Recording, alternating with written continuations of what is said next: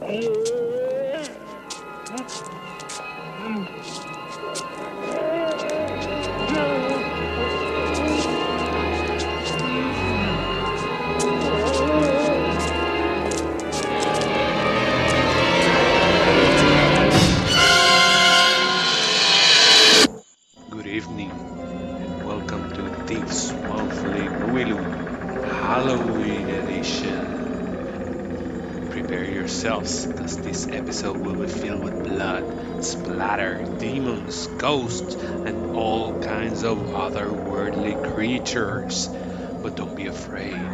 because I will guide you through the journey. What do you say? Shall we begin? A film from Sam Raimi. There's something out there. It lives out in those woods. In the dark. Something that's come back from the dead.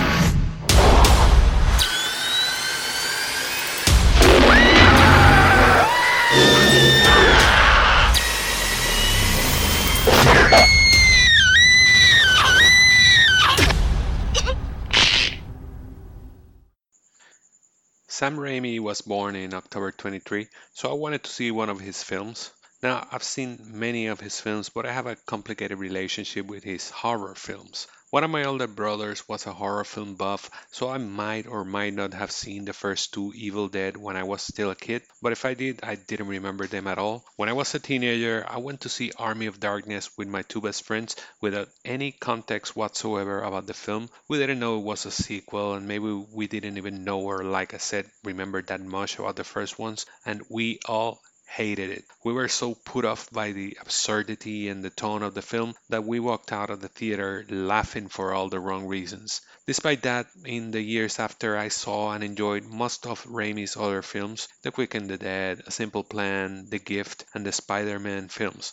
However, I saw Drag Me to Hell with my wife, and once again, we both hated it, mostly for the same reasons that I remember hating Army of Darkness back when I was a teen. We both didn't like the tone, and it just didn't work for us.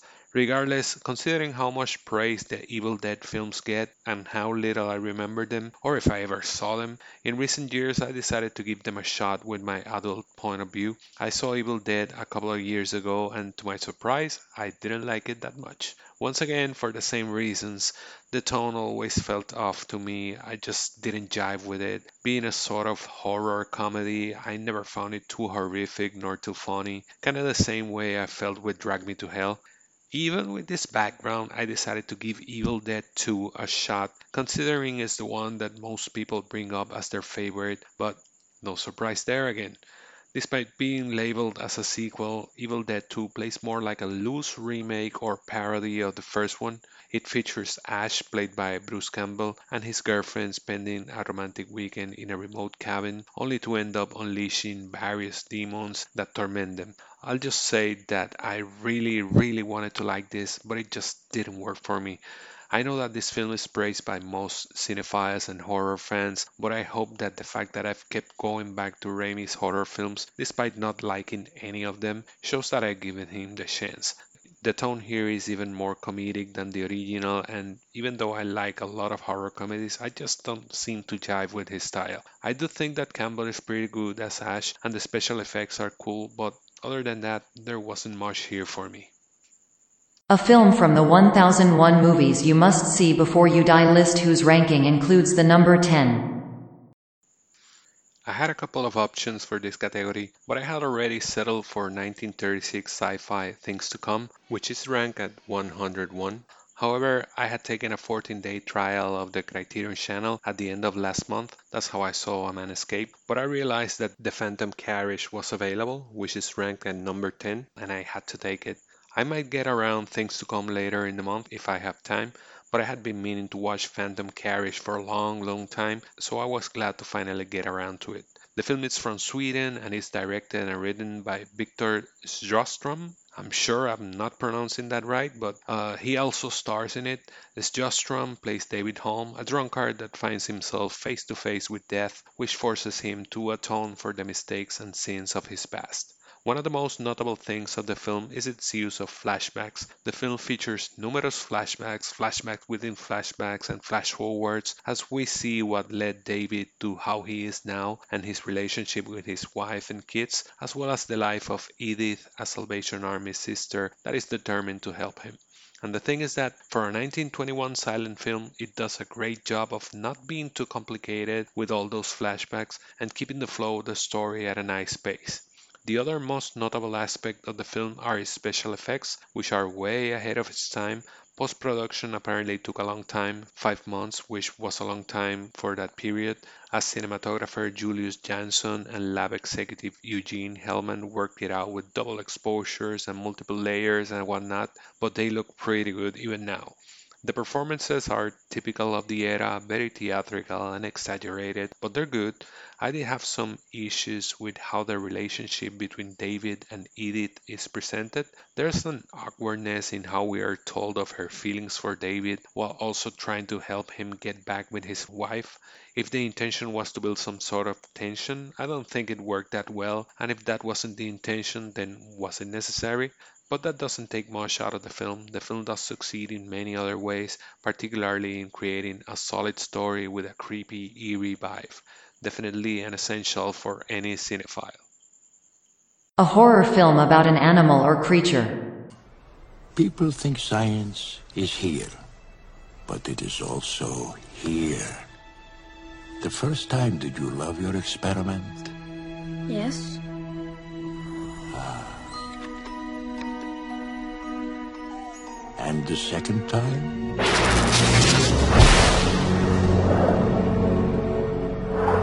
No. I just wanted it over. Then you changed the variables. I was doing it for the wrong reason.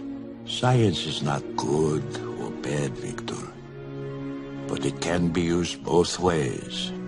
That is why you must always be careful.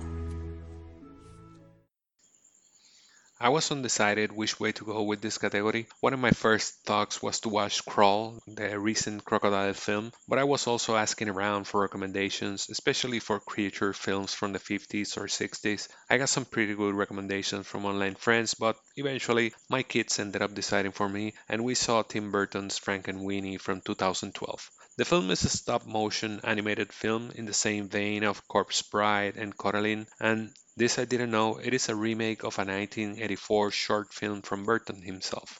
The film follows Victor, voiced by Charlie Tahan, a young kid with two obsessions, science and his dog Sparky. When Sparky is hit and killed by a car, Victor uses electricity to resurrect him. Unfortunately, all of his schoolmates go to him for help resurrecting their own pets, which ends up in not so good results. The film is pretty simple and fun for the kids, but it also features a lot of references and homages to classic horror films, obviously like Frankenstein, but also The Mummy, Godzilla, and many others. There's also a character, a professor that inspires Victor that looks pretty much like Vincent Price. By the way, he's voiced by Martin Landau, who was in Tim Burton's Ed Wood, a film I still haven't seen, and the film also features a lot of talent from other Burton's films. Winona Ryder, who was in Beetlejuice and Edward Scissorhands, Martin Short from Mars Attacks, Catherine O'Hara, also from Beetlejuice and The Nightmare Before Christmas. But anyway, like I said, the film is fun for the kids, and if you're an adult into classic horror, you'll enjoy the homages. So check it out. A film from the 1990s. Was gibt's denn noch? Da ist jemand. Guten Tag. Guten Tag. Bitte entschuldigen Sie die Störung. Ich komme von nebenan. Das ist ein wunderbares Galloway, nicht wahr? Nicht gefälligst, aber schnell. Herr Schober! Wollen Sie jemand anrufen? Die Rettung? Oder die Polizei?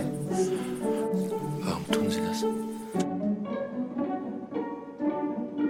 So, bitte.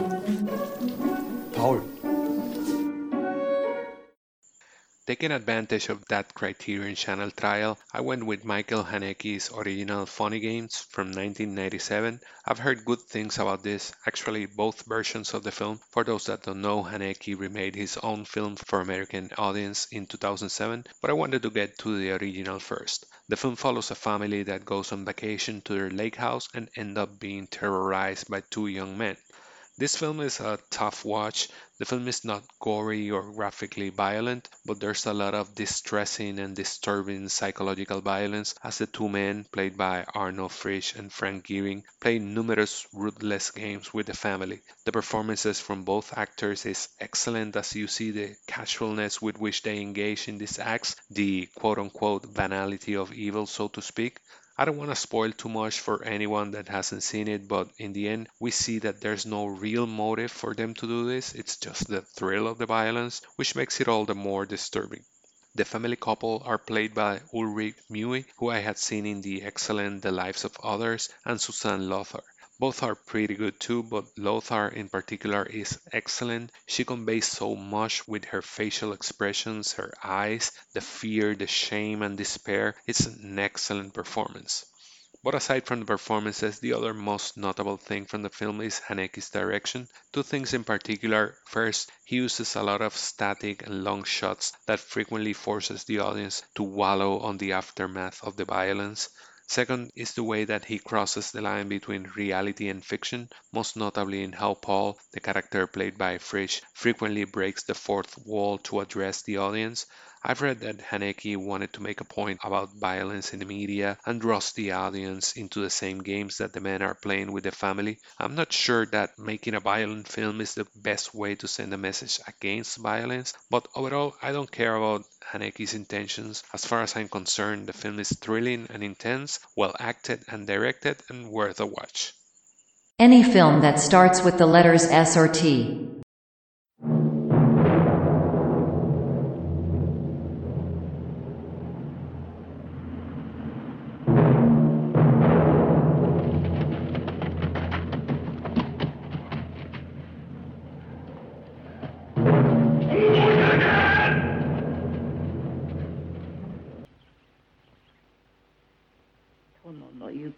はただ二つ。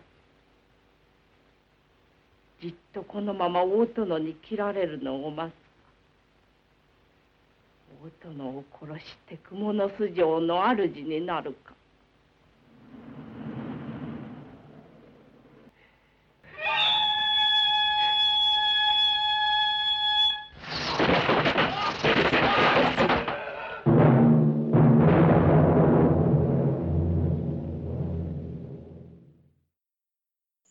This category, I went with Akira Kurosawa's Throne of Blood from 1957. This is a film I had been meaning to see for a long, long time, but never had the chance. But once again, thanks to that Criterion Channel trial, I could finally check this box from my watch list. The film is a rather loose adaptation of William Shakespeare's Macbeth, but transposed to feudal Japan. It follows Washizu, played by Toshiro Mifune, a samurai commander that finds himself in the midst of political turmoil, assassinations, and betrayal at the behest of his wife Asaji, played by Isuzu Yamada. I've never been that familiar with Shakespeare's work, mostly because of lack of exposure here, but casually I had seen 2015's Macbeth recently, so the story was more or less fresh in my mind. But maybe because of that lack of familiarity, I didn't mind the liberties that Kurosawa took with the story. I read some complaints about the changes in the last act in particular, but I don't care. I thought the film was excellent. Not only was it thrilling and dramatically powerful, but the performances from Mifune and Yamada were great. I thought Yamada started a bit iffy in the first act, but as the film progressed, damn, she had some great moments. Mifune was superb as usual. I really loved the energy and passion he brings to his roles. But aside from the performances, what impressed me the most was Kurosawa's direction. I thought it was flawless. The framing, the use of shadows and lights, perspective, it was mind blowingly good. There were several shots I wish I could frame and hang in my house. This is my fourth Kurosawa film after Yojimbo, Rashomon, and Seven Samurai, and I think it's probably my favorite of the four. Excellent film and a must see for everyone. A film about a virus. What was it like? Quarantine. No, before that. Why don't you ask Sen?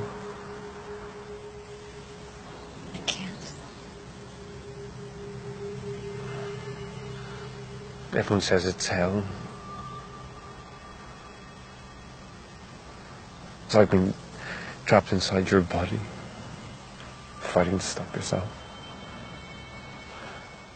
But what they don't talk about is the moment when you stop fighting. When you start to just go with it.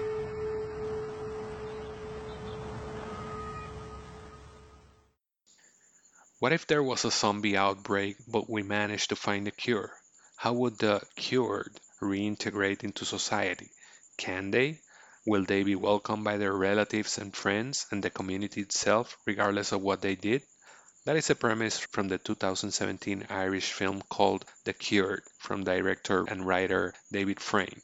I can tell you that as soon as I read the synopsis for this, I knew I had to see it. The film focuses mostly on Senan, played by Sam Keeley, who is received at the home of his sister-in-law Abby, played by Ellen Page, who is a struggling journalist. Abby was married to Senan's brother, who was killed during the outbreak, so Senan's release opens up some wounds between them, but he still manages to connect with his young nephew Killian. The other main focus of the story is with Connor, played by Tom Vaughan Lawlor, a friend of Senan from quarantine, who used to be a lawyer and politician, but is now working as a cleaner. As you can see from that introduction, I had very high expectations for this, and even though it is still a competent and well done effort, I can't help but feel a bit disappointed about it. The film starts basically as a drama, which I have no issue with, as we see the characters struggling to adapt to their new lives. During this time, it manages to raise some interesting questions like the ones I asked at the beginning about how could a former zombie, so to speak, could retake his or her life and how will the families of their victims receive them. Unfortunately, the film drops the thought-provoking nature of its story halfway through and trades it for easy scares and clumsy characterization. Despite setting up a decent connection between Senan and Connor, which could have been used for a more emotional payoff when their paths clash, the writer chooses to abruptly antagonize Connor, setting him up as some sort of bad guy, which is a shame. The shifts in the way Connor is portrayed and how his relationship with Senan evolves were too abrupt that it feels as if they were left on the cutting room floor. Also, despite establishing the cured as outcasts of society while drawing some obvious parallels to xenophobia and racism, the writer undermines his own message by saying, you know, they're kind of bad in the end. Aside from that, there are a lot of subplots that are also set up but then brushed over or completely dropped like Connor's rise as a revolutionary leader or his attempt to return to his family, the supposed connection between the infected, Abby's job as a journalist, the doctor that's trying to find a final cure, the evil sergeant that doesn't believe in their rehabilitation, or the fate of the thousands of infected that have been resistant to the cure, which is brought up frequently but never delved into. In the end, the film is not at all bad, the performances are all pretty good and the direction is solid, but for such a compelling premise, there were so many roads they could have gone through, so many things they could have done that it's a pity they couldn't fully work it out. It is still worth a watch, but don't walk in with high expectations like I did. A post 1990s horror film made for under $5 million. Be careful where you walk. Does that sign say Deathville? Be careful what you mock. Dude, this legend is bogus. Monsters aren't real. And most importantly, be careful when you knock. Trick or treat! Because if you don't, on Halloween night, three unholy creatures will come out to bite. The Barn. This is a category I've done other years, and it's one that I really enjoy because it often gives me a chance to see some obscure, little known films. I think this is how I discovered films like A Ghost Story, Lake Mungo, and Crush the Skull, all pretty good films. So while looking for an option, I stumbled upon this 2016 film titled The Barn. With a budget of approximately $40,000, it more than applies for this category. Written and directed by Justin Seaman, the film follows a group of friends that inadvertently resurrect a deadly Halloween curse in their small town. The curse manifests itself through three deadly creatures a scarecrow, a pumpkin man or jack o' lantern, and a miner referred to as the boogeyman. Apparently, Seaman based the story in a comic he wrote when he was a kid, which is kind of cool. The film is set in the 1980s, so the director uses a distinctive visual style to evoke the era. He even made an effort to make the visuals look like the film was shot in the 80s, and there is clear attention on the character design and overall ambience. Unfortunately, the disjointed story, the shaky dialogue, and amateurish performances stop it from being anything more than a fun curiosity. The film tries to follow the traditional 80s template by trying to set up a group of four friends, kind of like what Stranger Things does by homaging films like The Goonies or Stand By Me. There's another recent film, Summer of 84, that tries to draw the same parallelisms. But anyway, although the actors that play the friends have decent chemistry, their performances leave a lot to desire. The script is also very pedestrian and predictable, with characters making stupid decisions that just feel spelled out by the writer. Hey, are you coming with us? No, I'll stay here and check out this creepy barn. Or, what's that sound? Oh, it must be Russell. Let me check it out. The story is also a bit of a mess, with the film starting with a flashback that is clumsily integrated into the plot later. The main character, Sam, played by Mitchell Musolino, also happens to be a Halloween freak that lives by these weird rules for the celebration, and although the script makes an effort to remind us of them and integrate them into the plot, the execution is very poor. There's also some nonsense about him learning to grow up, but that's also not executed very properly. The film does feature some schlocky but fun splatter and gore, and overall it's inoffensive enough to at least be somewhat enjoyable, particularly if you're an 80s horror buff. I read that Seaman is trying to get the funds for a sequel and that most of the surviving cast has agreed to return. If it comes out, I'll probably check it out anyway.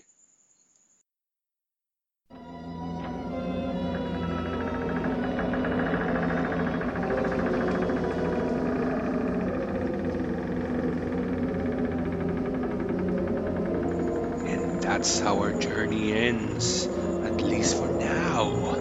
Remember that October is still upon ourselves, and we still have eight categories to cover, which are a film with the number 10 in its title, a horror film, a horror film in a foreign language, a film with the word dead or death in its title a film that features baseball prominently, a film with a notable character from the clergy, a film from Nigeria, a film with a farm animal in its title. So if you have any recommendation for those, contact me if you dare. At Twitter at ThiefCGT, T-H-I-E-F-C-G-T, or Letterboxd as Thief12. Have you had enough? No? So let's hear some useless movie trivia. Did you know that Gene Hackman was set to star and possibly direct The Silence of the Lambs? Turns out that Hackman partnered with Orion Pictures to acquire the rights for Thomas Harris' novel. It is not clear what role Hackman was supposed to star in. Some sources say Jack Crawford, Clarice's boss, other sources say Hannibal Lecter. Unfortunately, he withdrew from the project. It is rumored he didn't want to follow a dark film like Mississippi Burning with an even darker film, so that was it. And that was all for useless movie trivia. So that's all for episode 23 of this Monthly Movie Loot Halloween edition. Thanks for listening and hope you all have a one.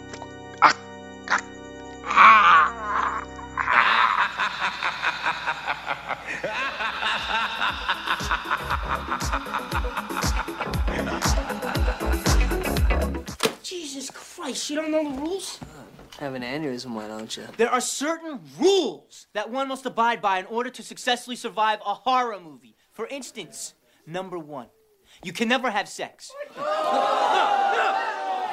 Big no-no! Big no! Mm, I'm a dead man. Sex equals death, okay? Number two, you can never drink or do drugs. No, the sin factor. It's a sin. It's an extension of number one. And number three, Never, ever, ever, under any circumstances, say, I'll be right back. Because you won't be back. I'm getting another beer. You want one? Yeah, sure. I'll be right back.